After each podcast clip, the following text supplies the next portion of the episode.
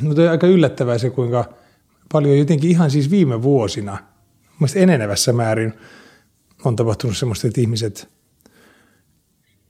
yllättyvät iloisesti siitä, että joku käyttää kirjoituskonetta. Mä oon vastannut onnitteluja siitä, että mä käytän kirjoituskonetta.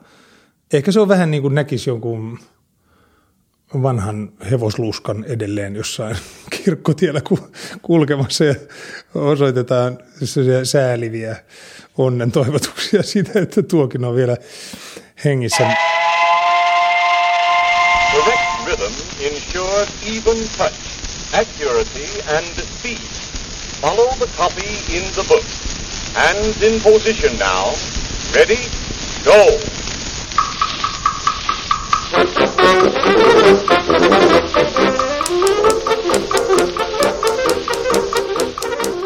Minulla on kosketus näihin kirjoituskoneisiin tapahtunut jo hyvin varhaisessa vaiheessa. Minun isäni oli täällä paikallisen valovakuutusyhdistyksen hoitaja ja minä tienasin taskurahoja sillä, että kirjoitin puhtaaksi valovakuutusasiakirjoja ja koneiden sen aikaista arvoa kuvastaa se, että aina kun kirjoitus lopetettiin, niin kone, joka oli tällaisen rullapöydän päällä, työnnettiin pankin holviin ja holvi lukittiin. Sellainen kone maksoi siihen aikaan 9000 markkaa. Avo Seurulet henkilöauto maksoi 24 000 markkaa. Ready? Go!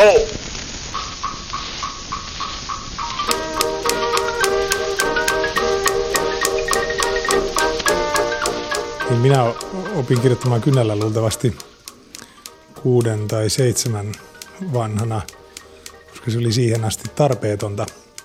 Mä olin siinä vaiheessa jo kirjoittanut kolmisen vuotta kirjoituskoneella, eli siitä alkaen kun mä opin kirjaimet. Eli luultavasti ensimmäisen kerran käyttänyt kirjoituskonetta neljän ikäisenä.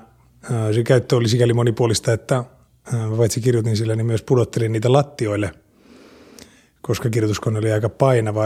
Isäni Olivetti, joka on muuten minulla edelleen, tai minulla nykyään. Pudotin se pari-kolme kertaa, isäni hermot meni riekaleiksi ja hän osti mulle sen saksalaisen masina, joka painoi vielä enemmän, niin mä en siis saanut sitä sen ikäisenä edes pöydältä – ja vaikka sen olisi pudottanut stadionin tornista, niin se ei olisi luultavasti mennyt rikki. Ja sitä mä käytin aina jonnekin 11-12-vuotiaaksi saakka. Minä tosiaan kirjoittelin näitä palovakuutuskirjoja. Se oli heti sodan jälkeen. Aina silloin tällöin, ainakin kerran vuodessa, niin Helsingistä tuli koneen huoltaja – joka sitten oli tummapukuinen herrasmies, joka ilmoitti, että hän tarvitsee suuren pöydän ja valkean lakanan siihen pöydälle ja siinä hän sitten aloitti työnsä. Hän halusi olla ehdottomasti yksin ja hiljaisuudessa, kun hän konetta huolsi. Ja kun päivä päättyi, niin hän otti valkoisen takin pois päältään ja, ja pukeutui sitten tähän tummaan asuun ja käveli ryhdikkäästi matkustajakotiin yöksi ja työ jatkui sitten seuraavana päivänä. Tällainen, tällaisen koneen huolto vei usein kaksi tai joskus kolmekin päivää.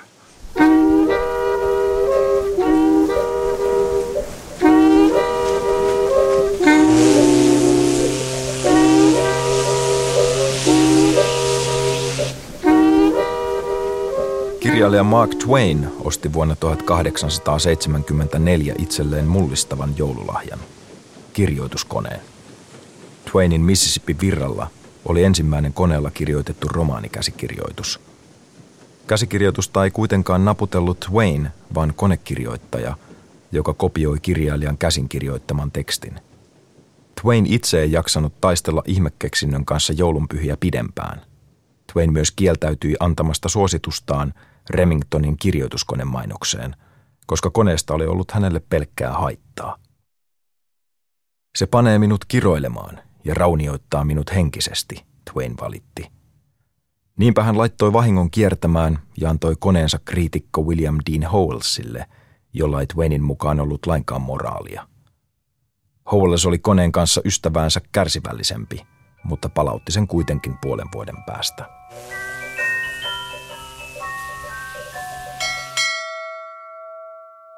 Mulla on, olisiko mulla kahdeksan eri konetta.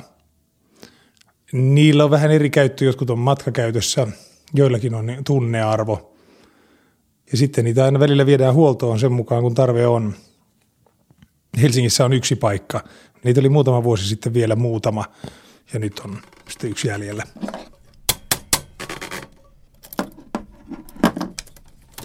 Tämä varsinainen keruu alkoi vasta noin 25 vuotta sitten. Ja sen jälkeen niin olen hyvinkin perusteellisesti tutustunut konekirjallisuuteen ja koneisiin ja niiden rakenteisiin ja myös sellaisiin henkilöihin, jotka ymmärtävät näiden koneiden arvon ja, ja sen hienomekaanisen koostumuksen.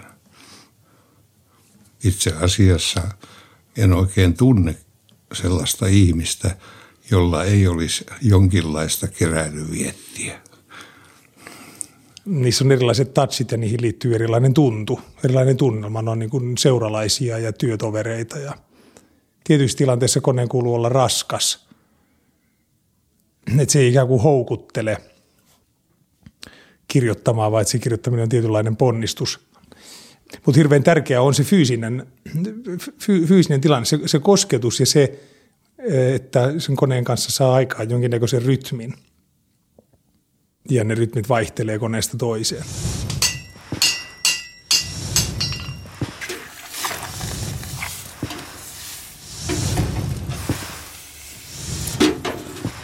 Käyttökelpoisen kirjoituskoneen keksiminen vei hämmästyttävän kauan siihen nähden, että Gutenberg oli keksinyt painokoneen jo 1400-luvulla.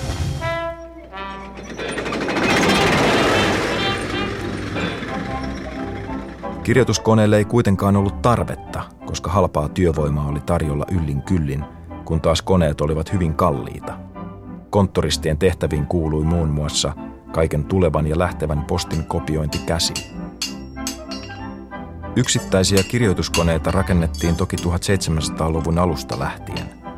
Historioitsijat ovat laskeneet, että kirjoituskone oli ehditty keksiä 52 kertaa ennen kuin Remingtonin ase- ja ompelukoneyhtiö aloitti teollisen tuotannon vuonna 1874. Suurin osa kirjoituskoneita rakennelleista alan pioneereista pyrki kehittämään laitteen, jonka avulla sokeat pystyisivät kirjoittamaan – Moni onnistuikin tavoitteessaan, mutta yksittäiskappaleita laajempaa tuotantoa ei syntynyt. Yhteistä kaikille kyhäelmille oli se, että niillä kirjoittaminen oli huomattavasti hitaampaa ja hankalampaa kuin käsinkirjoittaminen. Niin kyllä se niin on, että en minä pysty sitä sanomaan miksi. Se on kerta kaikkiaan vaikeata.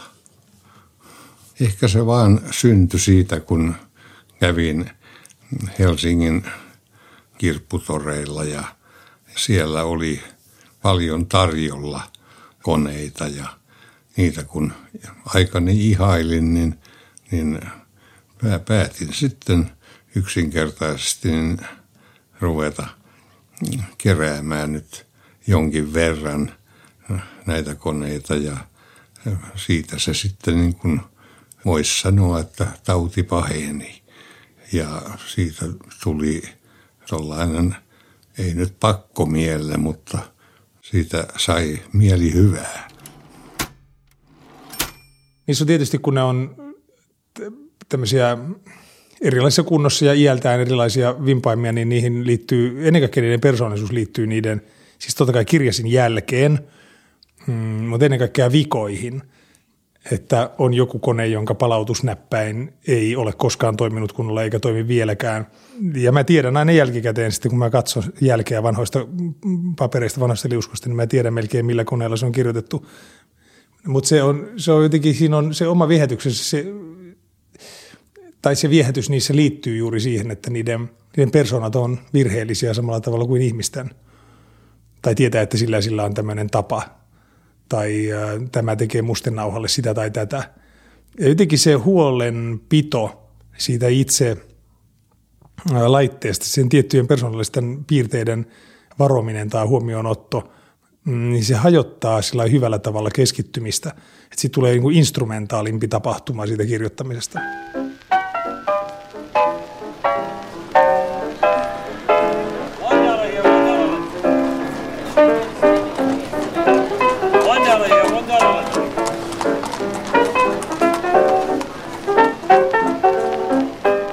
Remingtonin valmistaman kirjoituskoneen oli suunnitellut amerikkalainen lehtimies ja kirjanpainaja Christopher Latham Scholes, jonka alkuperäisenä tarkoituksena oli rakentaa kirjan sivuja automaattisesti numeroiva laite.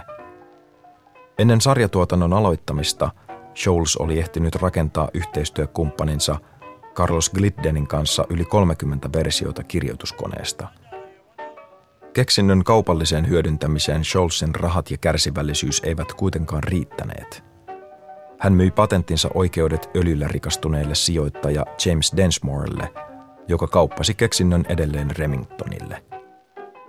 Scholes ei ollut erityisen ylpeä 5000 kappaleen myyntiin yltäneestä mallistaan. Aivan samoin kuin koneen kuuluisin omistaja Mark Twain, myös Scholes kieltäytyy suosittelemasta konetta kenellekään. No minulle on kertynyt kaikkiaan noin tuhat kirjoituskonetta. Minä olen pyrkinyt hankkimaan nimenomaan 20-luvun alusta 50-luvulle niin lähes täydellisen matkakonekokoelman. Sieltä puuttuu enää vain muutamia yksilöitä.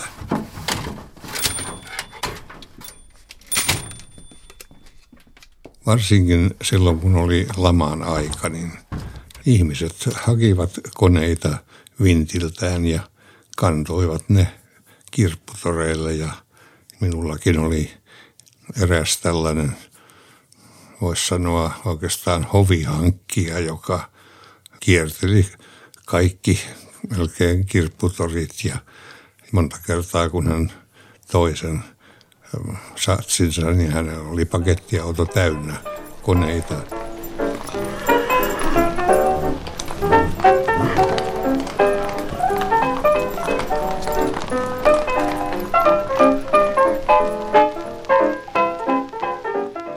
Joskus kymmenen vuotta sitten meitä oli ehkä seitsemän tai kahdeksan. Jotkut ovat kuolleet, jotkut on luovuttaneet – ja todenneet, että on yksinkertaisesti ammatinharjoittaminen muuttuu yksinkertaisemmaksi, kun käyttää tällaista tota, modernia teknologiaa. Mutta e- en mä edelleenkään ole ainoa. Jotkut käyttää että jossain tietyssä tilanteessa joidenkin tiettyjen asioiden kirjoittamiseen sitä. Mä luulen, että moderniin teknologiaan liittyy sen tyyppisiä piirteitä, joita tämän teknologian tuotanto ei ole osannut ottaa huomioon ja joihin ihmiset tuntee osittain tai toisinaan, tai jotkut tuntevat tämmöistä niin kuin atavistista kaipuuta, joka liittyy tämmöiseen niin kuin, mm, jonkinnäköisen persoonallisen, konkreettisessa näkyvän persoonallisen jäljen kaipuuseen –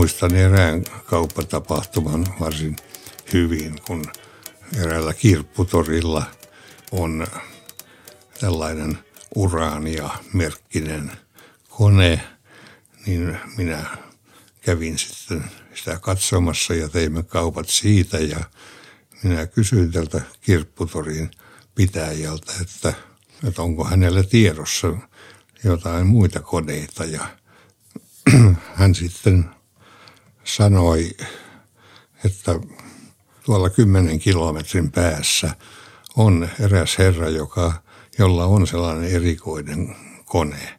Hän sitten soitti ja sanoi, että täällä olisi eräs herra, joka haluaisi nähdä sen. Ja hän tuli näyttämään sitä ja ilmoitti, että, että tämä ei ole myytävänä. Niin minä sitten sanoin, että kyllä tässä maailmassa kaikki tavara on myytävänä. Ja hän, se oli silloin markka-aikaan vielä, niin, niin hän sa, sanoi, että, no, että kyllä se on myytävänä, mutta se maksaa 1500 markkaa. Ja minä sanoin, että minä maksan sen. Ja näin minä sain tällaisen erään kokoelmani helmistä.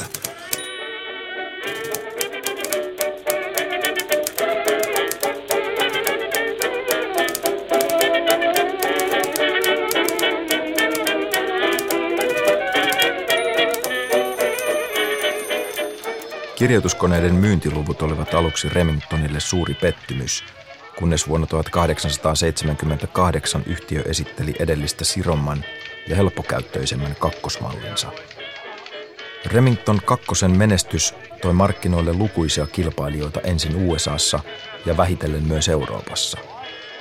Vanhan mantereen kirjoituskonetuotanto käynnistyi ensin Englannissa ja Saksassa ja vähän myöhemmin mustia kaunottaria alettiin tehdä myös Ranskassa, Italiassa, Sveitsissä ja jopa Ruotsissa.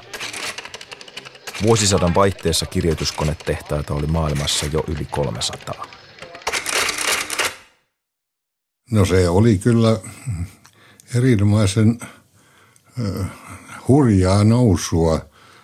Silloin tuli mukaan erittäin monia merkkejä. Ja jos nyt puhutaan tällaista suurmerkeistä, niin ne olivat Remington ja Smith Premier ja Saksassa Continental. Se oli varsin suuri tuottaja.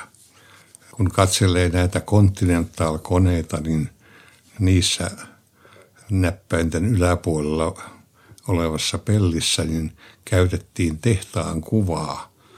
Ja näitä kuvia sitten voi käyttää koneen iän määritykseen, että onko tehtaassa yksi piippu kaksi tai kolme piippua. Ja ne olivat ne rakennukset arviolta sata metriä pitkiä ja kolmikerroksisia valtavia rakennuksia. Ja kun niitä sitten esimerkiksi kolme piippuisessa, niin oli kolme kappaletta, niin voi sanoa, että koko suuri kortteli oli yhtä tehdasta. Totta kai kirjoituskonehan on, huvit, ei se ole mitään kansanperinnettä siinä mielessä, että se olisi erityisen ominaista tuhat vuotta sitten eläneille ihmisille, vaan se on tämmöinen tietty teknologisen kehityksen välivaihe, mutta se mikä siitä tekee e-, erityisen on se, että se kuuluu siihen teknologian kehitysvaiheeseen, jossa kone on periaatteessa käsitettävissä – että se, on, se on ymmärrettävissä se mekaaninen tapahtuma, joka tuottaa kirjaimen.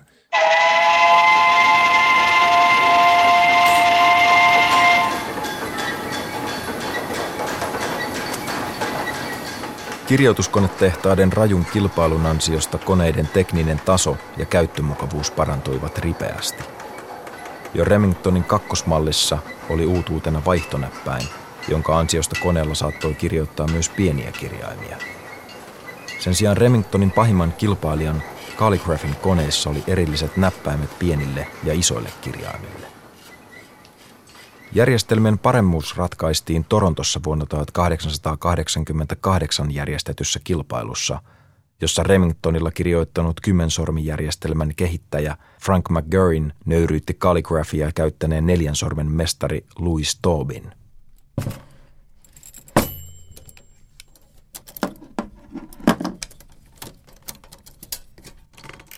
Niin niissä on hyvin paljon osia ja, ja hyvin pieniä osia tuollaisessa tavallisessa matkamallissa, joka on niin kuin pienkone, niin siinä on joku 1200 osaa ja konttorikoneissa niin keskimäärin 2000 tai 2200. Mutta sitten kun mennään sähkökoneisiin, niin niissä jo osien määrä nousee noin kolmeen tuhanteen, mutta minun keräysohjelmaan niin eivät sähkökoneet kuulu.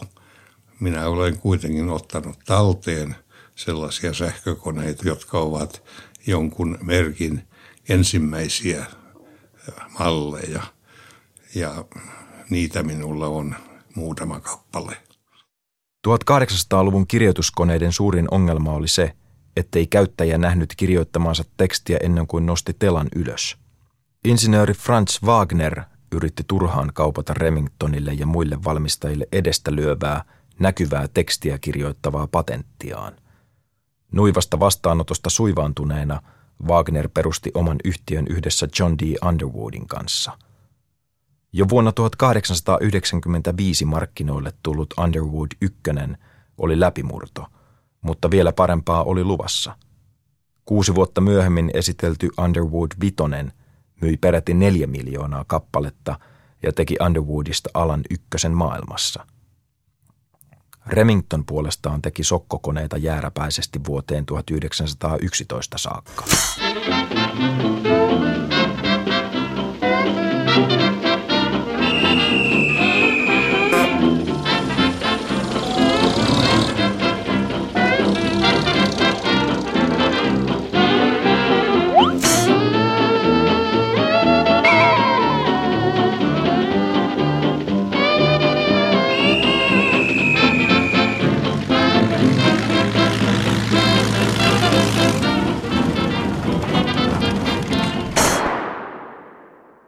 Koneesta voi sanoa niin, että ne on tehty todella niin kestämään ja, ja jos ne oikein huoletaan, niin, niin kyllä ne kestää monta sataa vuotta. Aika lailla erilaisen, erilainen on niiden niin käyttöikä kuin mikä on nyt, kun tekniikka menee jatkuvasti eteenpäin. Ja olen esimerkiksi näissä tietokoneissa nähnyt, että tietokonetta pitää – täydentää ja vaihtaa melkein yhtä mittaa. Ja se on, se on aika kallista sellainen. Niin mä, mä en käytä tietokonetta siis laisinkaan, mä en edes osaa käyttää sitä. Ja yleensä eri lähteistä saa jatkuvasti totta kai sen neuvon, että tsekkaa netistä, että onko niin tai näin tai noin. Ja mä aina sanon, että me en voi, koska me en oikeastaan tiedä, mikä se on.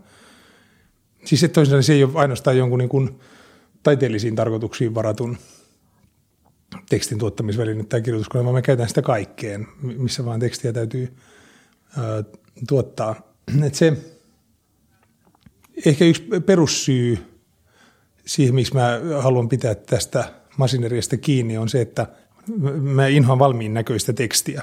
Mun ajatteluni heikkenee. Mä, kir- mä oon joskus yrittänyt kirjoittaa aikanaan tämmöisellä tekstin käsittelykoneella, niin kuin sanottiin, um, ja sitten tietokoneella, ja siitä tulee huonompaa tavaraa. Siis yksinkertaisesti mun, se, että se on vaivatonta, se, että saa tyylikkään näköistä tavaraa aikaiseksi, niin graafisesti viimeisteltyä tavaraa aikaiseksi, niin se ei sovi mulle. Se tietysti lähtee myös siitä, että kun mä kirjoitan draamaa enimmäkseen, mun täytyy kuulla rytmit – niin sen, täytyy, sen tekstin täytyy soida päässä.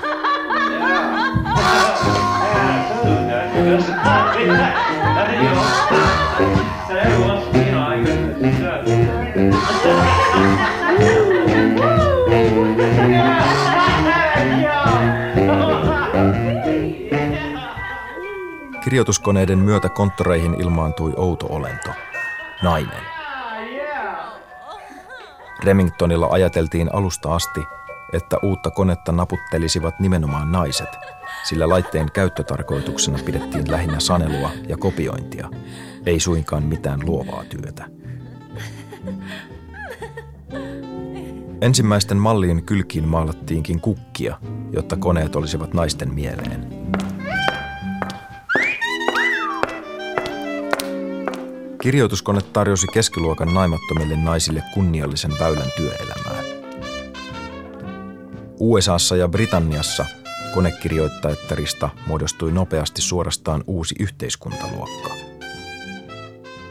Mainoksissa, romaaneissa ja näytelmissä konekirjoittajattaret esitettiin rohkeina, itsenäisinä ja hyvätuloisina uuden ajan naisina. Moralisteille miesten maailmaan tunkeutuneet naiset olivat kauhistus – Pomonsa kanssa Vispilän kauppaa hierovasta sihteeriköstä tulikin suosittu hahmo revyissä ja varhaisessa pornografiassa. Todellisuudessa konekirjoittajattaret eivät eläneet sen enempää syntistä kuin edes kovin itsenäistä elämää. He olivat enimmäkseen 14-18-vuotiaita tyttöjä, jotka asuivat vanhempiensa luona, koska kehno palkka ei riittänyt edes vaatimattomimpaan vuokrahuoneeseen. Pienellä palkalla ei hurviteltu, vaan se annettiin vanhemmille.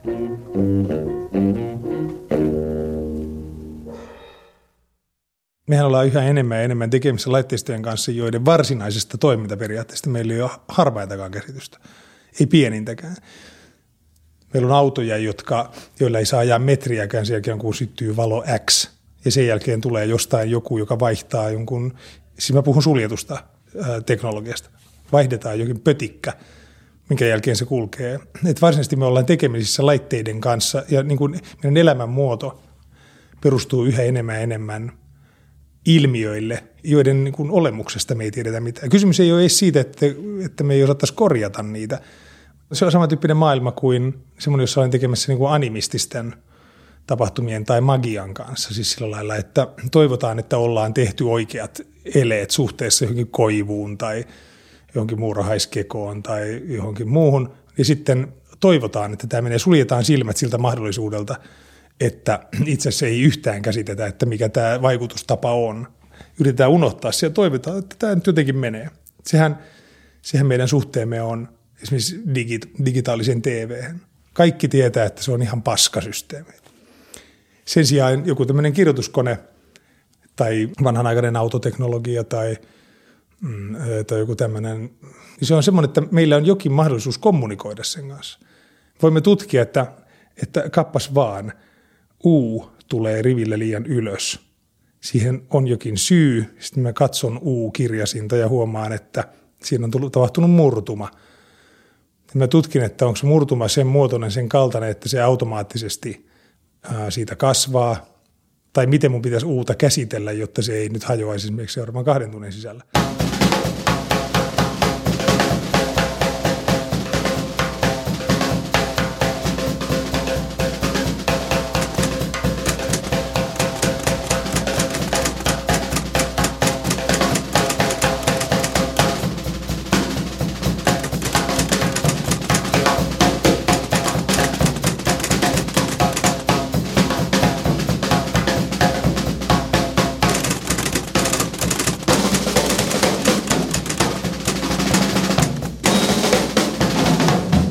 Kirjoituskoneiden ensimmäisinä vuosikymmeninä käynnistynyt konekirjoituskilpailujen perinne säilyy elinvoimaisena pitkälle 1900-luvun puolelle. Muiden kunnon urheilulajien tapaan myös konekirjoituksessa kirjattiin maailmanennätyksiä ja järjestettiin maailmanmestaruuskilpailuja. Suomen mestaruudestakin kilpailtiin vuoteen 1991 asti.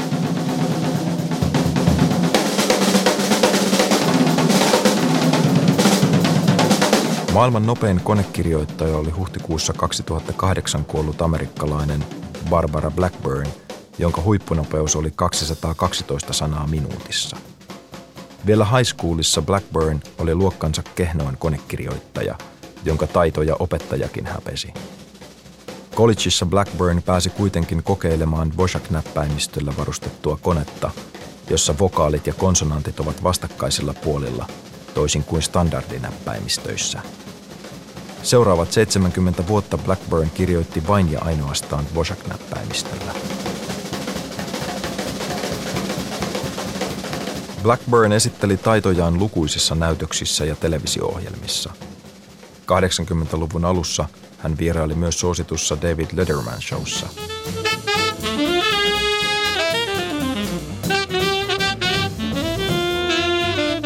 Blackburn oli elämänsä loppuun saakka katkera siitä, että Letterman kehtasi tehdä pilkkaa hänen ylivertaisesta taidostaan.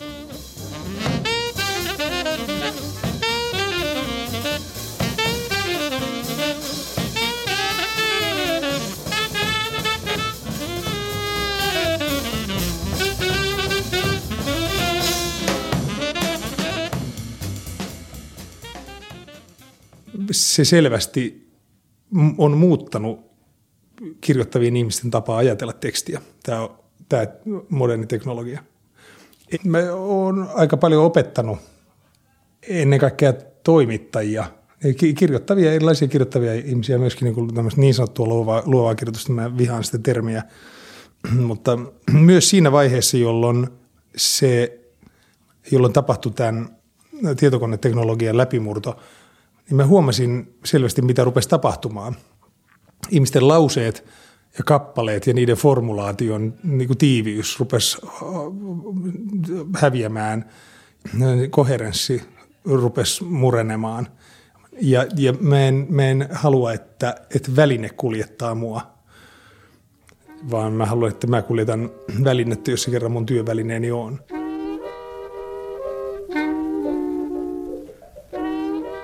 Se on hyvin niin kuin suuri harrastus saksalaisille. Heillä on tämmöinen oma lehti, joka ilmestyy kerran kuussa ja on niin kuin ulkoasultaan ja laadultaan ihan kilpailee meidän parhaiten naisten lehtien kanssa, mutta siellä puhutaan vain koneista tämä järjestäytynyt keräilijäkunta niin järjestää vuosittain useita pelkästään koneita myyviä huutokauppoja. Niistä huutokaupoista on kauniit brosyyrit aivan samalla lailla kuin meillä on Hagelstam ja Bukowskin huutokaupoista hienot esitteet. Mä aloitan kynällä kirjoitan ensimmäiset luonnokset kynällä muistikirjaan, kirjoitan sieltä puhtaaksi, korjaan kynällä siihen jälkeen mm, ja sitten kirjoitan uudestaan puhtaaksi ja korjaan taas kynällä. Kun kirjoittaa kynällä, niin kirjoittaa niin kuin omaan päähänsä. Sen kuulee päässään.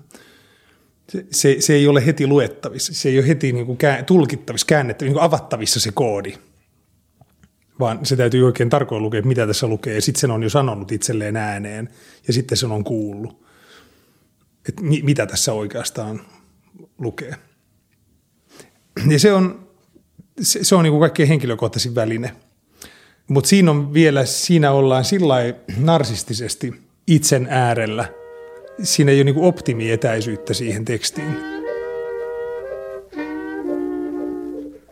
Virossa mä olen käynyt hyvin, hyvin monta kertaa ja minulla oli Viroon suhteet eh, jo ennen Viron itsenäistymistä ja sen jälkeen olen, kun Viro itsenäistyi, niin sieltä koneita ilmestyi kaupattavaksi. Nehän oli neuvostoaikana ilmeisesti kiellettyä propagandatavaraa ja ne oli piilotettuna jonnekin ja ne tulivat sieltä esiin ja minä pääsin sinne oikeastaan niin kuin heti alusta, mutta sitten saksalaiset keräilijät hyökkäsivät sinne ja, ja tyhjensivät Viron koneista.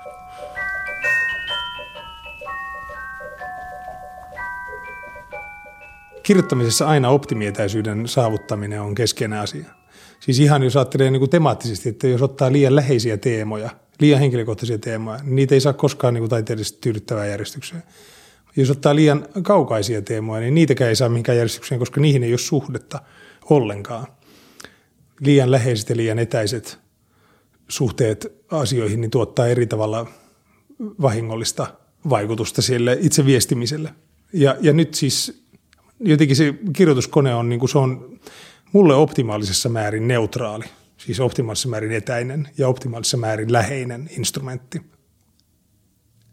Mä luulen, että se on jokaiselle luovalle ihmiselle, tai luova, mä todella vihaan sitä sanaa, mutta että jokaiselle ihmiselle, joka joutuu niin kuin itse tuottamaan työnsä materiaalin, tai joka nyt ylimalkaa Herra Jumala niin kuin seuraa omia toimiaan yhtään sen sijaan, että olettaa vaan, että on kaiken aikaa oikeassa, niin se on varmaan jokaisella omat metodinsa siihen – jokainen jotenkin, jotenkin pyrkii näkemään niin kuin tekojensa jäljet.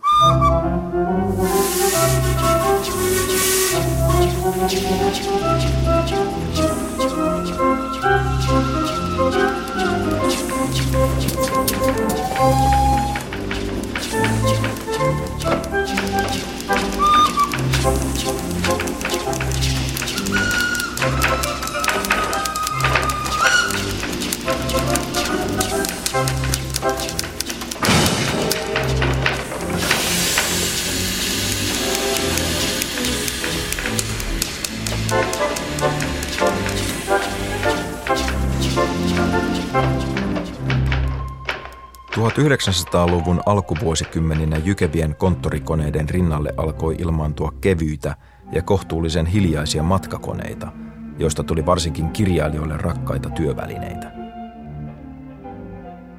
Moni kirjailija kirjoitti koko uransa samalla merkillä ja mallilla. Esimerkiksi William Faulkner suosi Underwoodia, Herman Hesse Remingtonia, Väinö Linna Olivettia ja Kalle Päätalo Olympiaa. Kirjoittamiseen saattoi liittyä myös outoja rutiineja. Ernst Hemingway kirjoitti Royal-konettaan seisaltaan, jotta ei pitkästyttäisi itseään ja lukijoitaan. Jack Kerouac puolestaan kirjoitti matkalla romaaninsa käsikirjoituksen rullapaperille, jotta alituinen paperinvaihto ei olisi häirinnyt keskittymistä. Parhaimmillaan sadan sanan minuuttivauhtiin kyennyt Kerouac naputti käsikirjoituksen valmiiksi kahdessa viikossa. Lopputuloksena oli 36-metrinen vyyhti, josta tuli Beat-sukupolven merkkiteos.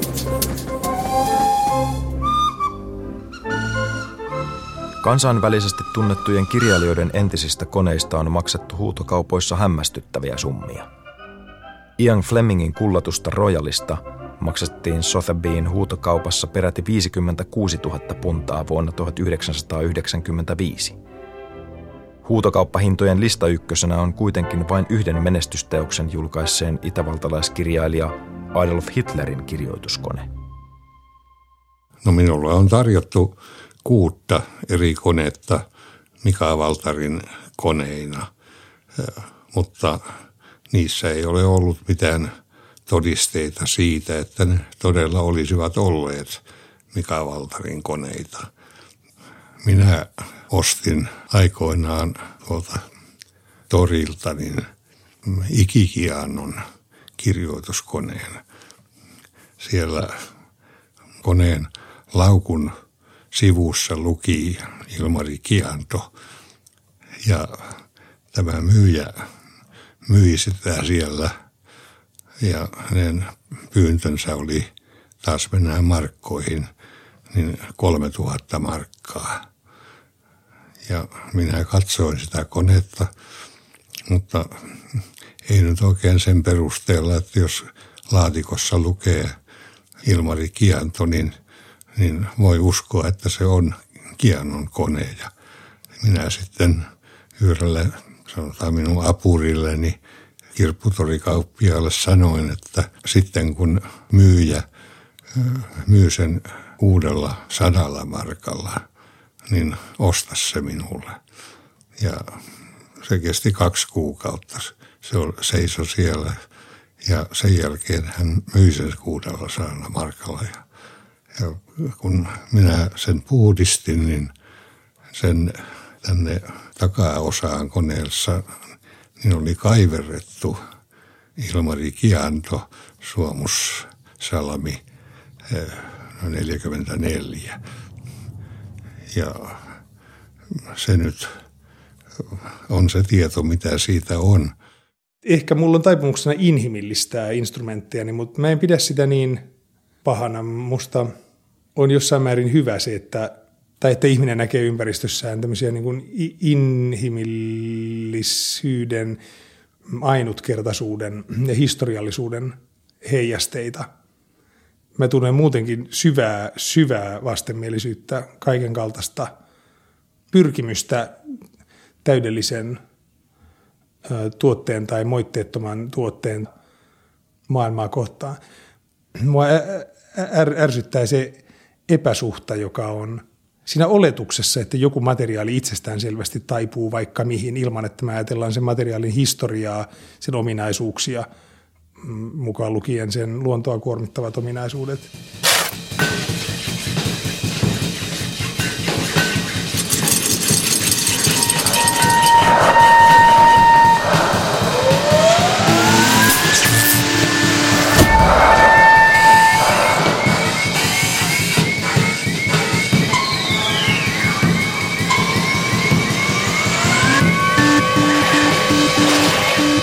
Kirjoituskoneiden valtakausi konttoreissa, virastoissa ja toimituksissa kesti lähes vuosisadan.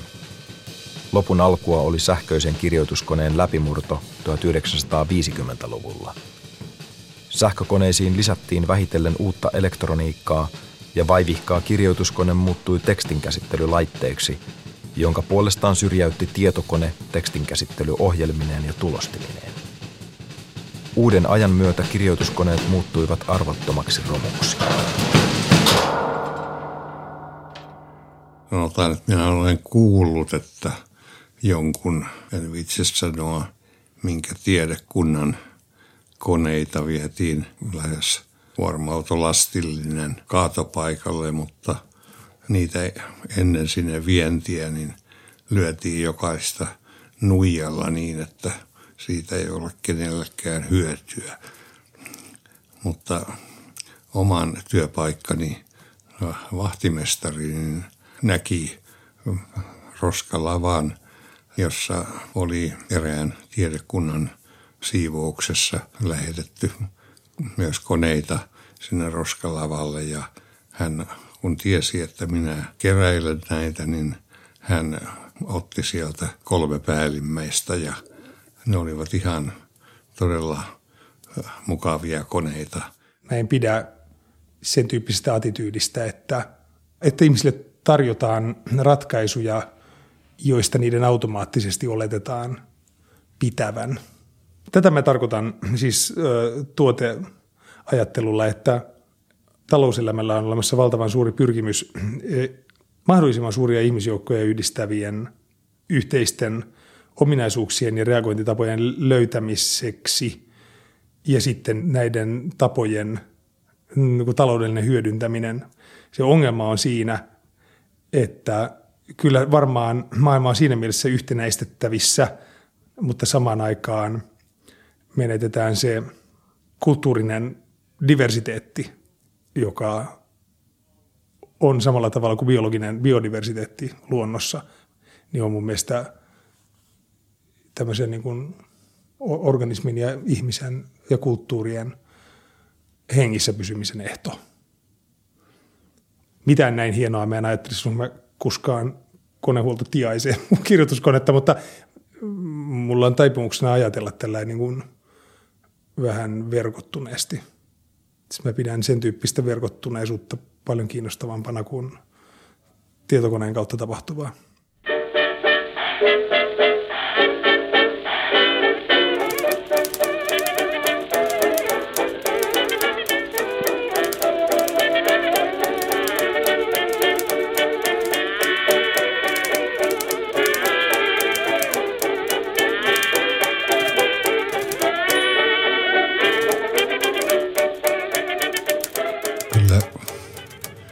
Se on ihan poikkeustapaus, että joku tästä minun yhteistyöjoukosta niin soittaa, että, että kone olisi. Että jos nyt tällä hetkellä niin haluaisi tämmöisen koneen määrän koota, niin olisi vaikeata saada sitä kokoon, vaikka olisi rahaa kuinka paljon. Tarjonta on todella niin kuin pysähtynyt. Pääosa on ilmeisesti kaatopaikoilla. Niitä on ihmisten vinteissä ja erilaisissa toisarvoisissa tiloissa, missä ne ei nyt haittaa nykyajan menoa.